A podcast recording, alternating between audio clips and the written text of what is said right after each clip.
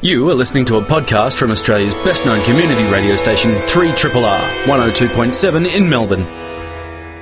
Good evening. You're listening to 3RRR here on 102.7 FM. The show that you're about to hear is Plato's Cave. We do film criticism. It's brought to you by myself, Thomas Caldwell, and I'm joined by Josh Nelson, Alexandra Heller-Nicholas, and Cerise Howard. It's a full cave. Good evening, all. Good evening. Good evening. So we- we're just going to talk about Mad Max Fury Road for the next hour. we, have we got that out of our system? I don't think We've think just we. been sitting here for the last week in this in this studio, non-stop Rocking backwards and forwards. Furiosa, Furiosa, Furiosa, Furiosa. Remember me. Uh, I reckon we will move on and do some other films, but um, gee, that was fun last week. Yeah, people, all, all our shows are podcast and archived. We, we should mention as well. There's Triple R's fantastic radio on demand service. You can you can access that if you want to listen to all the music and giveaways and cuts and, and line blunders. Um, otherwise, we are a podcast as well, so you can find us via iTunes and via the Triple R pages. Now, on tonight's show, we have stories of violence and vengeance in Wild Tales. This is an Argentinian and Spanish co-production. It was nominated for this year's Best Foreign Language Film Oscar. There you go. Uh, we're going to look at the latest film by Bridesmaids writer director Paul Feig, um, once more teaming up with actor Melissa McCarthy, uh, this time in the action comedy Spy.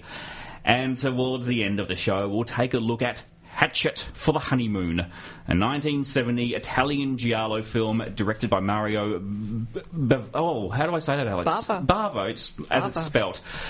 But first, we're going to start off with Wild Tales. Yes, so Wild Tales. This is a Spanish Argentinian co production, executive produced by Pedro Almodovar. And there is some definitely some Almodovarian flavours I didn't know that, but it makes sense. and, and Yeah. fa- farce in this film. Uh, it's written and directed by Damián Szifron.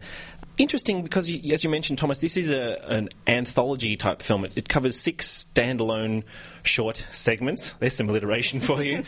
um, but unlike a lot of other anthology type films, and I count things like The Twilight Zone of the early 80s, The ABCs of Death, uh, VHS, and The Turning, we have a, a central creative figure here. So, whereas I think those films play off uh, a central theme being produced or written and directed by different directors and emphasizing difference over similarity, here the film seems to have a, a coherence. And as you mentioned, Thomas, the central theme for Wild Tales is tales of violence and vengeance. So, here we have tales that riff off uh, or, or are set in places like an, an aeroplane a darkened restaurant, uh, a duel between two men on a lonely highway, a demolition expert who goes a little crazy, uh, a, a, a car accident and its ramifications, and a wedding. I, I don't think I'm giving too much away by describing the settings of these various tales. Absolutely not. But what I, what really fascinated me about this film, and I have my two favourites, which I'll mention i- in a moment, is is the way in which, rather than just play for shock value or indulge kind of the spectacle of violence, which is almost how I feel about a lot of the ABCs of Death and the VHS films. There's, I think, there's a good degree of social commentary in here that he actually is playing on and, and questioning the value of things like vengeance and violence. It's not just you know using those as those thematic tropes as exploitation type material. Um, I think the interesting, my, my favourite two are the central to the tale of the Highwaymen, which is very reminiscent of Steven Spielberg slash Richard Matheson's Duel, where we have two men battling it out. And again, without giving too much away, the film, I think, at that point questions where does vengeance get us? And also plays with audience identification in really interesting ways as the violence or the acts of violence escalate. Sort of putting the audience in their position of who are you going to root for to a point where perhaps you don't actually want to root for either men and you have to watch the spectacle as it plays out. And also the Demolition Man one. It's not actually called Demolition Man. That's just how I've described the um, one with Wesley Snipes. yeah. and Sylvester Stallone and a young Sandra Bullock. Underrated film, Can't like we to say. have one show where we don't talk about demolition man? Remember where you are, Cavers. I really love that film. Sorry, let's move on. Actually, I'm going to compare it to another um, mid '90s film, and that is Falling Down. This is a, basically Joel Schumacher's. I thought the same thing. because we have a central figure who comes from a violent background. If you remember, the Michael Douglas character in Falling Down comes from a defence force. You know, defends is his license plate.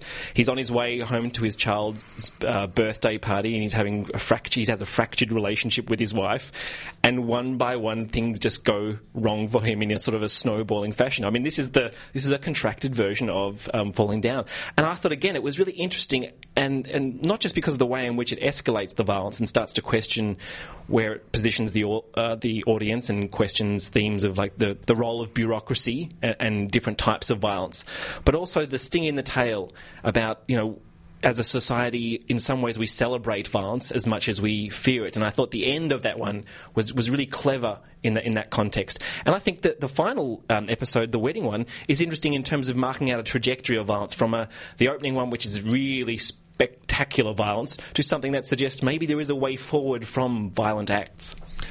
Yeah, that final one's. Uh, well, actually, it has to be said that a lot of this film is very, very funny. A lot of the, the vengeance in it, uh, whether you sympathise with one character or another, it's, it's hard not to find some of the material here extremely uh, hilarious. Uh, that final one, absolutely. It's that sort of bridezilla phenomenon. Um, where a wedding just spirals horribly out of control, uh, and and um, the the red is flowing every bit as the, the claret is flowing every bit as much um, blood wise as it might be on top of any of the tables that are soon dispersed all about the room as, as the whole place is trashed magnificently. It's, it's a hoot. But yes, there's a whole lot of stuff woven into this in terms of the social commentary and certainly class uh, rears its head time and again, especially in that roadside.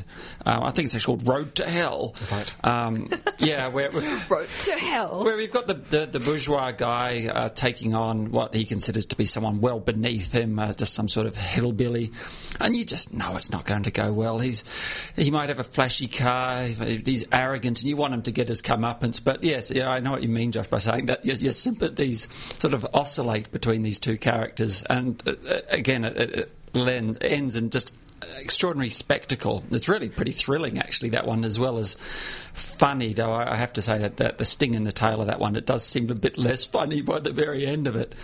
The opening opening salvo in this film is astonishing. It's a great joke taken to uh, an extraordinary but perfectly logical conclusion, which I'd love to address, but it's a bit of an awkward one, as we've all discussed just before we got on the air, and that it, uh, a certain recent historical event is, is it's made quite awkward to actually even talk about uh, on account of this event, which I shall, rather than allude to any further, throw to someone else. I'm assuming this film was made well before that event, Oh, well wasn't before. it? Yeah, yeah. I, I saw this film in July last year. And, yeah, uh, of course. Yeah. Um, When actually, when the film was broadcast on TV, they had a title card. Um, like a sort of disclaimer, apparently in Europe, saying this is not related to Oh. that this particular incident that Yeah. you've witnessed recently. Oh, which just I didn't know that. That's reinforces it even worse, though, doesn't it? It's, it's does. one of those things. At least maybe you're better cut off. At least I didn't cut Yeah. it. Yeah. That, I mean, that first sequence, it, it plays out more like a sketch. Like it's Yeah. probably the least sophisticated of all the, the stories in this film. But I still really enjoyed the the, the, the, the punchline. I mean, the black comedy in this is really ramped up to the to, to eleven. Um, but uh, certainly, the, the class con- conflict seemed to be one of the overarching themes with most of these films. I mean, yeah, especially that, that, that kind of road rage story. You've certainly got the uh, upper class versus the lower class, but even. Yeah, I guess people in different positions of power. So in, in the in the restaurant scene, you've kind of got the the, the, the, the gangster versus the um, the workers. Um, the demolition expert story, he's very much, I suppose, from the middle class, and all his conflicts are with people in the service industry. So people who are, you know, paid to tow away his car and are asking for fines, and they're all sort of working class type characters who make his life hell, and he gets incredibly frustrated with them. And again, I think it does nice things, playing with your with your sympathies. I, I love the final sequence. I think that was the highlight for me. The um the, the wedding just gone just gone so wrong because. Funnily enough, I think that was the chapter for me that felt the most plausible in, in terms of the way things just gradually escalated further and further and further, and then just the crazy way they they ended that, which was just absurd and bizarrely sexy and just ridiculous and, Tell and, us and about very, very funny. Sexy, bizarrely sexy. That's the name of my autobiography. Um, I mean, that's how you're winning. Sequel to Demolition Man. I may, uh, my memory may be a little bit hazy, Thomas, but I'm pretty sure uh, this is how your wedding ended. you were there. It was. Yeah. My wife is listening. She may disagree, but um, Hi, honey. uh, yeah, look, really thrilling film, and I, I, th- I think that I don't think the moral lesson is too hard hitting or necessarily too overt, but it's sort of basically saying when you commit acts of vengeance, it's satisfying for the briefest moment, and then it just makes everything a whole lot worse. I have to issue a public apology over the weekend. Uh, just socially, I recommended this film to quite a few people. People say, "Oh, can you tell me what I should see?" I have a really nasty feeling that I've told people to go out and see Wild Things. There's a whole bunch of people that I know who are going off to see the 1998 Neve Campbell and Denise Richards film, Which is Do actually not- great.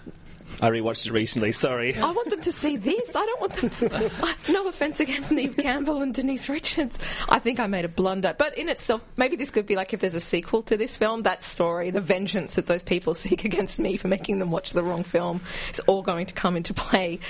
Um, I think the role of the Almodovar brothers producing this has really put an emphasis on the, the Spanish aspects of this film.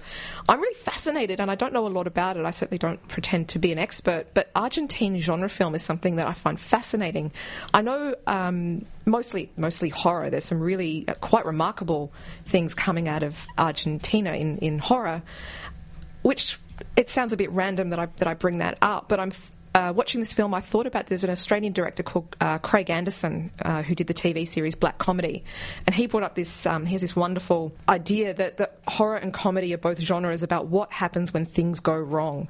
And I was thinking of that line while I was watching this film because it's precisely what it's about. It's about people, 95% of them quite horrible people, dealing with things going pear shaped. So, on top of this vengeance aspect, I think that just people dealing with things going wrong is such a driving drumbeat through this film that I found really fascinating.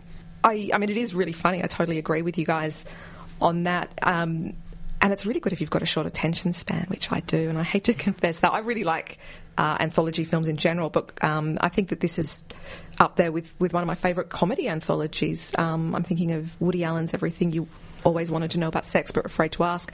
I'm going to go there. John Landis's Kentucky Fried Movie. Um, this and it's nice to have not such an Anglo film on that list. I loved it.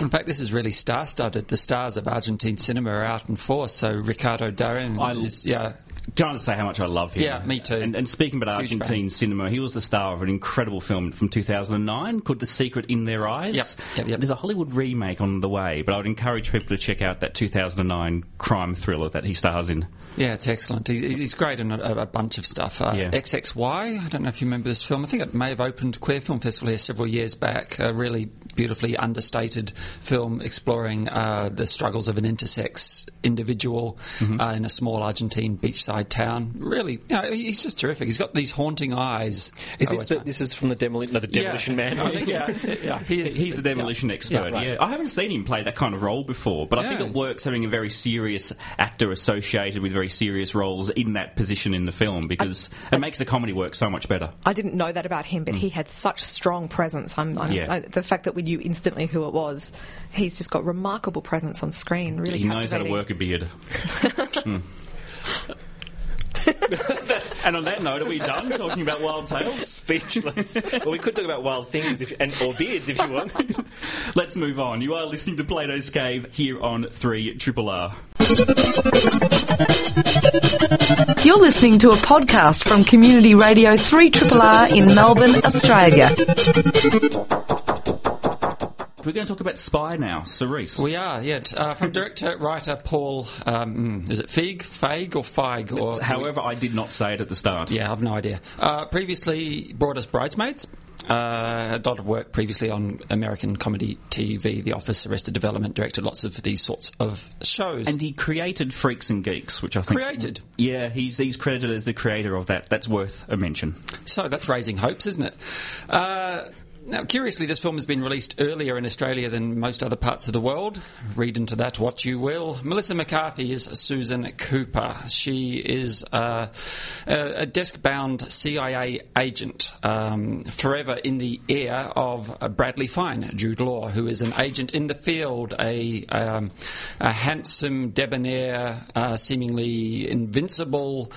Uh, sort of piss take spy, really. I mean, the whole spy genre, even from the 60s, has been pretty silly. This is an extremely silly film in the vein of, uh, not quite as camp as Austin Powers, let's say, unfortunately, but it's um, not terribly far removed from the world of James Bond, only a bit dafter. Here, a nuclear device is the MacGuffin. Uh, to be sold to arms dealers, send in the CIA agents who are capable of anything if they have somebody else back in the office who somehow has an omniscient early warning system which enables them to detect human bodies in the vicinity such that the agent on the ground can beat seven shades of shit out of them.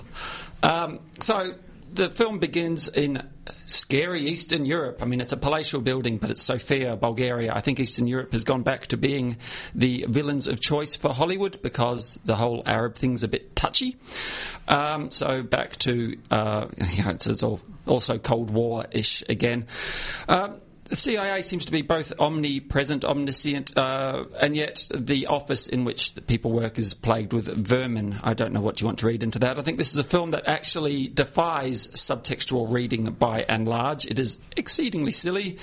There is, um, uh, look, there's uh, a love triangle, not a triangle, a, bi- a, a, a line. There, there's a would-be relationship between Susan and Bradley Fine. If only he knew how she felt about her, and if only she wasn't dumpy and frumpy because that's the running joke in this film. Even though that she's meant to turn this on its head because she will kick ass uh, when she finally gets out in the field herself, possibly to retrieve Bradley Fine, who has possibly been murdered by the evil Rose Byrne playing Rayna Boyanov. She, she might as well be out of Rocky and Bullwinkle as well. She's a completely ludicrous, but actually often quite funny and sweary um, caricature. Uh, everyone in this film is actually hamming it up endlessly. I think, um, especially Peter Serafinowicz as Aldo, a lecherous Italian spy. Uh, who's just you know, so so over the top uh, touchy feely when he oughtn't be. And, and Jason Statham is having a ball. Um, it's completely sending himself up. I think there's probably a lot of people out there who never realised he began in comedy, or at least those sort of mockney comedies of Guy Ritchie. He's been an action hero, Hollywood style, for many years. He is completely ludicrous in this film and having a great time and quite good fun. But look, on the whole, this is an exceedingly silly film. I got a few laugh out loud moments out of it, I have to confess, but uh, it is just preposterous. Um, but one thing I'll note before passing it on is the appearance of Verka Serduchka, uh, Ukrainian Eurovision contestants of uh, 2007. I believe they finished second that year. Robbed. I was trying to, robbed. I was trying to place them when they're performing mysteriously in Paris and um, performing the very song I believe they were in Eurovision Indeed. with. That yeah, and I don't know quite what that's about. Um, all this business of changing costumes in, in the whole espionage game is it the, the, the fact that Verka is a drag performer. I mean, it's really look. As I said, this film probably defies any subtextual analysis. It's just not there. I'm, I'm clutching at straws here. Um, yeah, uh, cross, double cross, multiple locations. That usual spy film travelogue thing. Paris, Rome, Budapest. Uh, this film is both utter shite but quite good fun too. Anybody? Thomas. I'm the only person who liked this, aren't I? Because you two are going to savage it. Yeah, I am. Well, We- go we on. You go. You go. No, I ahead. actually No, wanna- I- I'm I actually really want to interested in hear. hearing why. we yeah. respect your opinion. We Well, want I. I found it very funny uh, because it's a comedy and I didn't take it seriously. Um, so that any aspect of it being ludicrous didn't worry me Yeah. because it's a comedy. Yeah, I got, Um, I got laughs. I got laughs. Not at first. Doesn't mean was- comedy is yeah. a critic proof. No, no, I'm not saying it's critic proof at all. Um, uh, but I'm saying the implausibility is a part of this genre. I mean, it, it, Yeah. it's a, it, it's played out like a Bond film. Yeah. So you're right. It's not as far as Austin Powers. It's not as far as Kingsman. Even it's um, um, it's curious actually that we've had two Bond-esque films come out in the last 12 months that that both I think take the I think both their charm is they actually take the whole genre seriously and they work within the trappings of the genre. So I think this one is true to the silly spy, um, um, yeah, thriller thriller mode.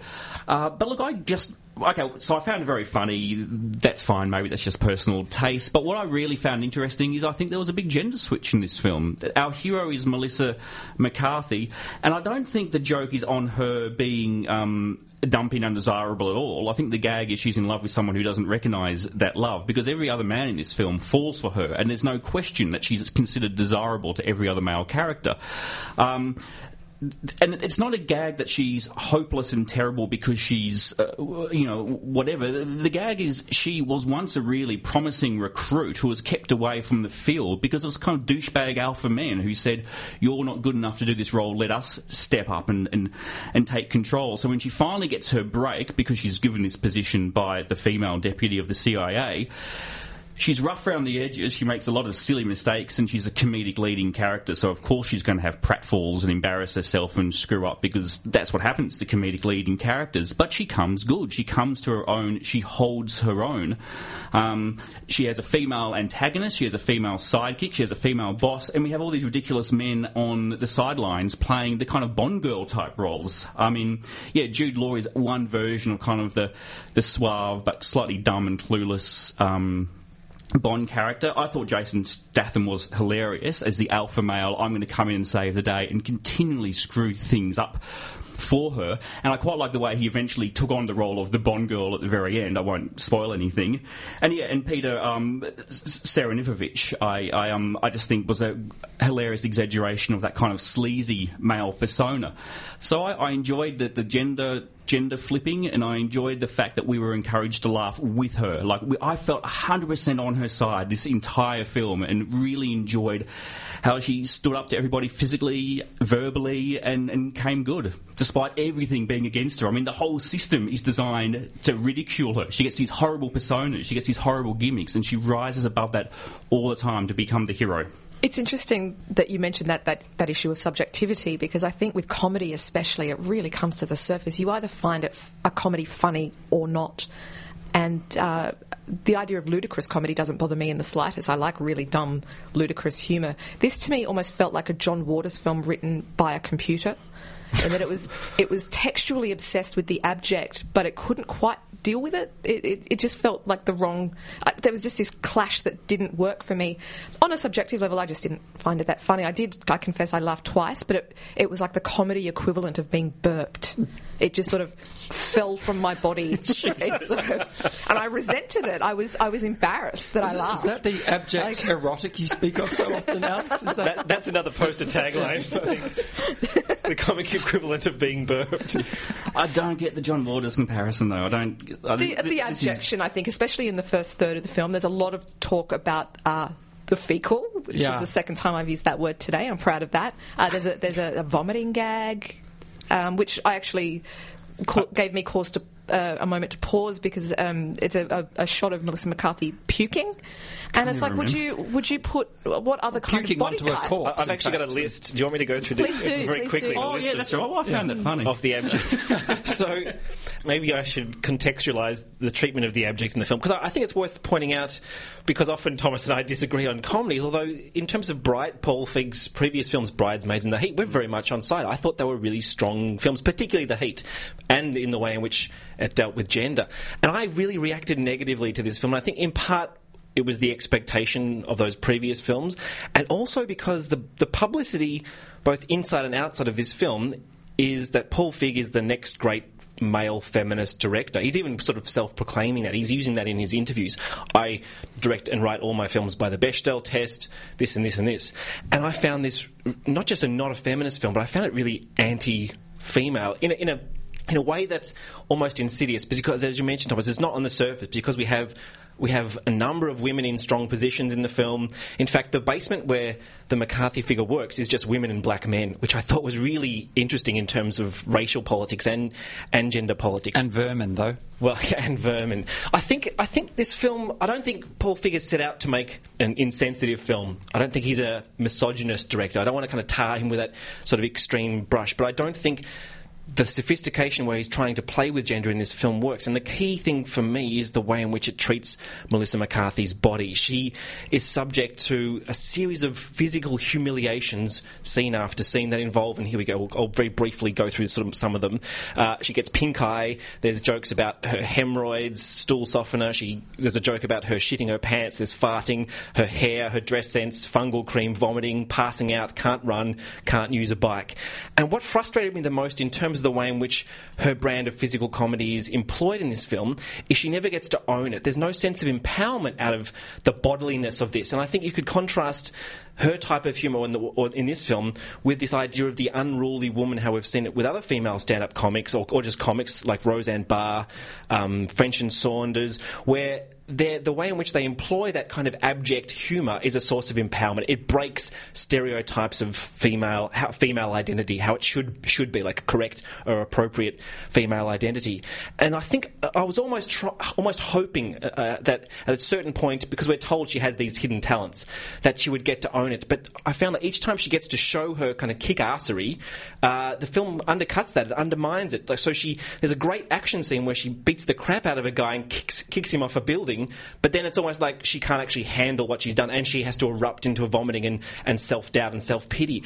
And it felt like every moment we get to see briefly the kind of the hero within the underdog story, the film takes takes that talent away from her in a way that even though the men in this film are laughable parodies of masculinity, we still they still get to hold on to their skills. They still get to have perfected physical masculinity. But that gag though, where she kicks the guy off the building and throws up, the gag there is that's the first time she's killed somebody in the field, and the joke is she's inexperienced. I just think all these things she does, we wouldn't think twice if this was Mr. Bean or, or, or Basil Fawlty or any number of or Leslie Nielsen in the Naked I, Gun I films. I haven't seen Mr. Bean puke. Hmm.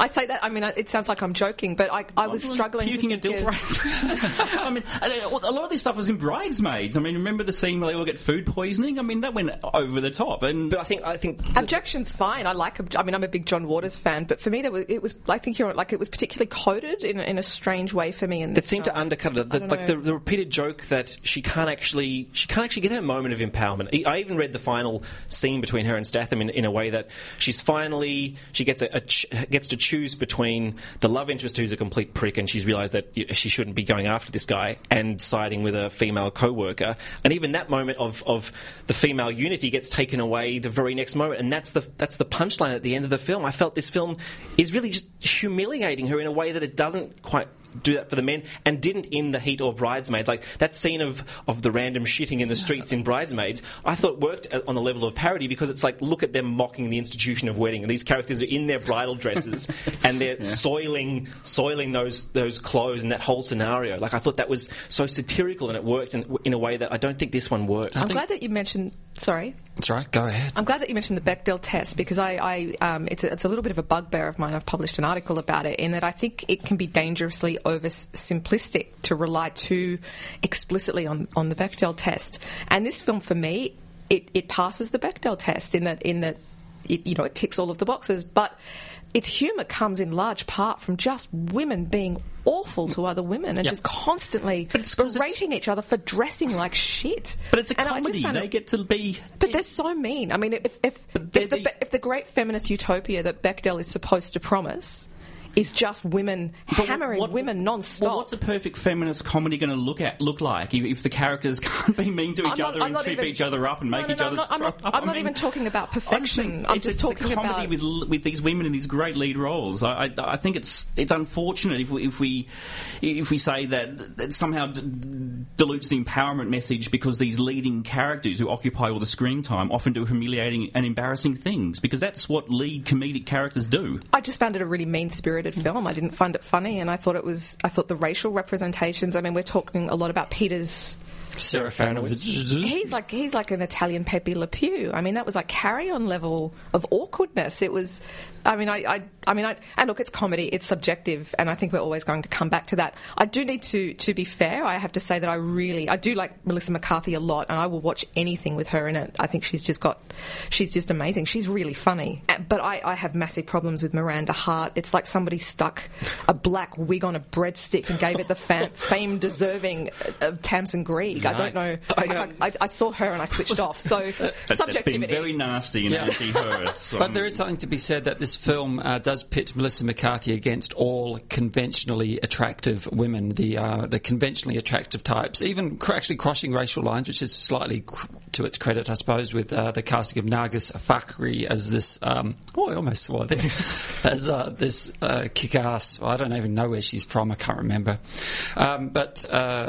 Yeah, she, there is that antagonism between uh, the the woman constantly ridiculed, uh, even just for her dress sense, constantly by Rose Byrne's um, shrill, nasty piece of work and uh, privileged um, Rosanna Rayner. Boy, you know, yeah, it's it, it, I, I, a lot of this did make me feel a little uncomfortable, even as I did laugh out loud a few times. More towards the end, the first I thought was just awful. I think, first, sorry, I was just, Salt.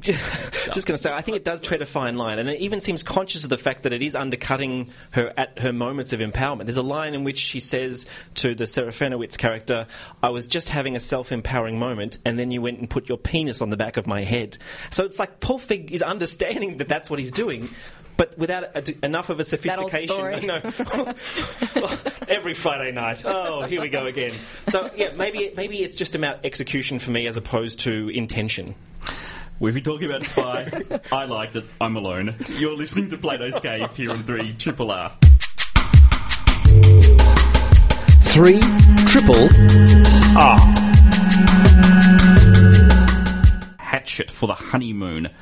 Currently available now on DVD and Blu-ray from 1970, I believe, Alex. It is. This is by Mario Bava, who's one of the biggest names in Italian genre film, um, although he's known primarily for his horror film. Now, Dario Argento, of course, might be more famous internationally, but Bava is without doubt the father of the Giallo film, and in turn would go on. Um, to become the father of the slasher film. Um, the slasher film is so closely related to Giallo uh, that some critics have even identified it as North American Giallo. And there are very specific films that you can really see this um, this heritage of the Giallo film in, in North American slasher. Now, Bava may not be as prolific as uh, Spanish filmmaker Jess Franco, but he was up there. He made a lot of movies, and as I said, not just horror. Um, and he's really responsible for one of the most well known and, and well loved, and certainly the most beautiful Italian horror films ever made. Films like Black Sunday, Black Sabbath, The Whip and the Body. I'm going to flag a film here called Kill Baby Kill for you, Thomas, because it's um, a very clear clear inspiration for David Lynch on Twin Peaks, particularly a very famous scene in the last episode is a direct homage to Mario Bava's Kill Baby Kill. I'm not across this film. I'm Thank going you to lend it to you, and you will have a little surprise. and all of our all of our spy disagreements will be forgotten. All be forgiven. We'll sit down and watch Demolition Man, and everything will be Sing I'll, I'll, I'll stop sulking then. Um, Hatchet for the Honeymoon, I guess, in a sense, compared to these really big titles, is is almost mid to low canon Bava. Um, I really like it though. The plot is is super interesting. It follows a, a handsome and murderously demented guy called John Harrington who runs a bridal fashion design house with his rich but cold and alienated wife Mildred. John spends much of his day making out with plastic mannequins on the sly and chopping up nice young women, as you do, um, until he has a gutful of Mildred, basically, and decides to get rid of her as well. And it's only from this point that I think we can officially say that things get weird. And when you're watching the film, I don't think you realise how unusual what he does is, but he basically does a, a kind of, Barbara does a kind of reverse ghost story in that uh, John can't see Mildred, but everybody else can. Nobody realizes that she's dead. It's it's a remarkably simple trick, but a really effective one. Now, Giallo and Italian horror more generally can sometimes come as a bit of a shock if you're new to it on the gender representation front. There's a lot of pretty young girls in, in quite glamorous murder vignettes being chopped up into little bits. Um, I'm a huge fan of Italian horror, and, and even I have to say that there's not a blanket progressive reading of of Giallo, especially. But I love these films. They're so beautiful for starters. There's there's a real joy of the filmmaking process in them. They're so over the top and elegant and, and just flamboyant. And even an ordinary Bava film like this one, I think, is just miles above a lot of the stuff that was coming out of um, the genre both then and now. There's always something subversive bubbling away in Giallo, and Hatchet for the Honeymoon is no different. It is, at its core, a study of impotence and, and misogyny, and the film is never sympathetic to, to John at all. In fact, it's quite active, actively ridicules him and mocks him.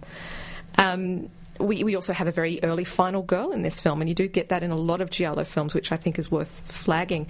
There are references here to uh, Bluebeard. I think most notably, the film is riffing on Bava's earlier film, quite often called the first Giallo film, or one of the earliest Giallo films, a film called uh, Blood and Black Lace from 1964. Uh, Hatchet for the Honeymoon would go on to be a huge, huge influence on, on a couple of films in particular. Umberto Lenzi's bewilderingly named Spasmo, a Giallo from 1974, and perhaps more famously, uh, Bill Lustig's Maniac from 1980 with Joe Spinell, which was re- remade a couple of years back with Elijah Wood. I, I was going to say that I don't know whether this is the best entry point if you're new to Bava and probably recommend something like Blood or Black Lace or Black Sunday or Black Sabbath. Um, but Josh, you you're relatively new to the land of Bava. I'm a Giallo newbie. A noob. I'm a relative newcomer to the world of Giallo. I've only just been getting into it. Um, but I love this. I thought this was great. This is like paging Dr. Freud kind of 101. I mean, I love it. It's about mothers, wives, models, and mistresses. And, you know, the, the play on reflective surfaces in this film, the, the I mean, you mentioned style. This is a gorgeous looking film. The colours, the editing, the way in which he distorts certain visions and uses mirrors to create distortions, reflections even off the hatchet, which keeps reappearing in various guises. Um, it's kind of hard not to get beyond Freud with this. And, and I think in terms of references, it's very much uh, an evolution of Hitchcock's Psycho in the way in which we, the central character is obsessed with his mother, the sexual violence, the primal scene. Um, there's a cross-dressing moment as well. He even sort of almost internalizes his mother's voice. But also, I'm positive this must have influenced Mary Harron and the way in which she adapted American Psycho. The film begins with the voiceover of the psychopathic character confessing that he is a psychopath. He has issues, he has problems, and he, this is how he deals with them in such a almost a commonplace, casual tone, which is exactly how Harron opens American Psycho with Patrick Bateman looking into the mirror, talking about himself as a as a psychopath. And of course, the film follows a similar trajectory in in the sense that he finally falls in love, but can't kind of get this woman because of the ghost, the spectral presence, presence of his wife. And the same thing happens to Patrick Bateman in American Psycho. I think this is a really important film, and I say that as someone who is not all that familiar with Giallo. It is so Freudian. And the opening sequence, uh, you mentioned Psycho before too. There's a lot that's tremendously Hitchcockian about this, as with so many Gialli, uh, the plural of Giallo, if you were to be, to be you know, a stickler. Um, a murder scene as a train enters a tunnel. I mean, how, how, how much do you need things spelt out for you here? Um, yeah, this is a classic Giallo in that it, it, pop psychology comes to the fore. Yes, and that, that early voiceover where he announces he is a paranoiac. Um, uh, so many of these giallis uh, allow these um, giallis. I've even ruined my own plural already. so, so many of these give the, the protagonists or these anti-heroes, or actually they're just straight out villains, but the protagonists nonetheless, um, really ludicrous uh, backstories. The, the flimsiest uh, pretext for going on murderous sprees. I mean, there'll always be a primal scene, and we'll figure out what it is eventually. And actually, it really is an interesting one, and there's, there's a nice twist in it. But um, yeah, it, it, there's not a lot of depth ever to the characterizations. I mean, if, if you are new to this genre, you needn't expect um, by uh, any really rich, deep characterization. That's a real rarity. Uh, but nonetheless, that doesn't mean these films are any less fun. They have so much fun with uh, that pop psychology, and it infects the very form of the film. So when we're advised that the main character is a paranoiac, we can immediately and rightly expect the form of the film to be a little playful as well. So we, we're immediately treated treated to a very elliptical series of shots of things. Some are probably in the past, some might be in the future, who knows, uh, with, with spooky voices and John, John on the soundtrack. And, you know, it's. Uh, there's not a lot of depth necessarily, but there's always a new angle and a new way to murder beautiful women, as we learn in these films time and again. It's a different camera angle, it's a slightly different uh, take on madness, but the, the, the, flair for invention that Bava has, I mean, he, he was brilliant. And uh, of course, he was the director of photography on this himself, too. He had a, a glorious career, not just as a director, but as a cinematographer long before he even started directing. And it's such an exquisitely beautiful film. I'll take a mid canon Bava over a high canon, a lot of other people in a second. above a fa- not even a failure, but above a misfire is still a remarkable film. And even on a technical level, I mean, you mentioned the, the paranoid conflation of reality and fantasy in the past and the present. These films are extraordinarily well edited. I mean, this film particularly, it's just these, those wonderful sequences it's almost like a precursor to music videos. You know, the the way in which that we get these these vivid, expressive lights, and then the doors fling open and curtains, and characters come rushing in, but they seem to be rushing into what was a memory of, of the past. In the, the sort of the the build up in, in the final stages of this narrative is, is, is really extraordinary. It's interesting that you mentioned music videos. Um, I was thinking earlier of the Beastie Boys. I can't remember the song. There's a Beastie Boys video that is a direct homage to Mario Bava's Danger Diabolik, and the the video I think has the, the DVD of Danger Diabolik. There is one available that has a Beastie Boys commentary on it, talking about how. how moved and how influenced they were by. by I can't Mario have seen Bava's that films. clip. I'm now dying to. I've got blank on what the song is. Such I a stunningly. I- oh. designed film, that one as we, well. will, we, will, we shall put it on our Twitter. Is it Body Moving? It could be. oh, really? I don't know. I can't remember. That just came in. when I no, that can't be right. I was going to say body move and body move and keep your body moving. No, I think one. it is. Yeah, yeah. I, I'm, I'm just looking at Wikipedia, so God knows if that's true or not. But um, yep, it, it's saying that was inspired by this film. So there you go. Oh, wonderful! There's also the, one of the ki- the killer lines at the end of this film. It could have been so nice, although I suppose it couldn't be. that was the, like, yep, hands down. Put that on a T-shirt. I love that. We have to get out of here now. Uh, we've been talking about Wild Tales. That's on limited release through Sony Pictures. Spies on wide release through 20th Century Fox. And Hatchet for the Honeymoon is available on DVD, Blu-ray and Google Play, courtesy of Shock Entertainment. You've been with Thomas Caldwell, Josh Nelson, Alexandra Heller-Nicholas and Cerise Howard. Good night. You have been listening to a podcast from Australia's best known community radio station, 3RRR 102.7 in Melbourne. For more podcasts, information about upcoming events, and our live stream, please visit our website at rrr.org.au.